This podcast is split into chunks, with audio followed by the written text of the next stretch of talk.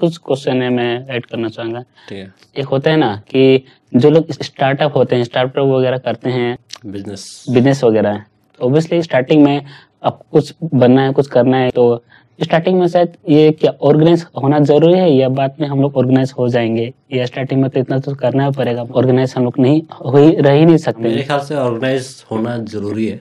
ज़रूरी नहीं कहूँगा लेकिन डेफिनेटली हाँ ये इम्प्रूव करती है बेटर बनती है। मतलब अगर आप ऑर्गेनाइज कर सकते हैं अपने आप को अपने कामों को तो डेफिनेटली आप बेटर रिज़ल्ट अचीव करोगे।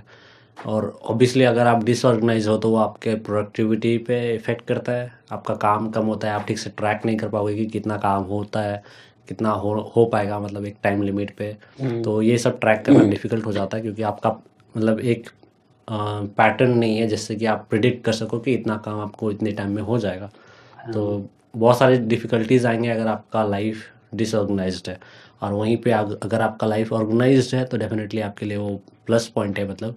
और आपके लिए हर चीज़ प्रिडिक्ट हाँ, करना ईजी हो जाएगा हो तो वो भी एक है। और प्लस आपको दूसरों के साथ डील करना भी आसान हो जाएगा क्योंकि आप ऑलरेडी ऑर्गेनाइज पर्सन हो तो दूसरों को कभी दिक्कत नहीं होगी आपके साथ काम करने में।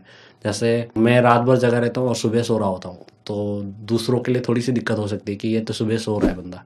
तो उस वक्त वो मिल नहीं सकते।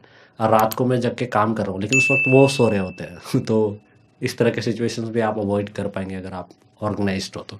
तो वो भी एक अच्छी चीज़ है।